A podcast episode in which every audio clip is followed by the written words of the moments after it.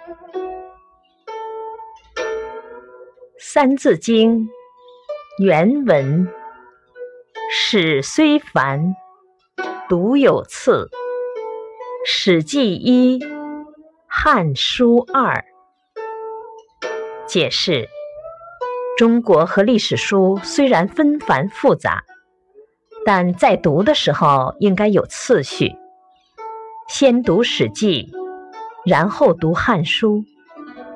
启示。《史记》是我国汉代大思想家司马迁所写，从传说中的黄帝一直到汉武帝时代，共几千年的历史。《汉书》是东汉时期思想家班固所著，它记载的只是西汉这一时代的历史，是我国历史上第一部断代史。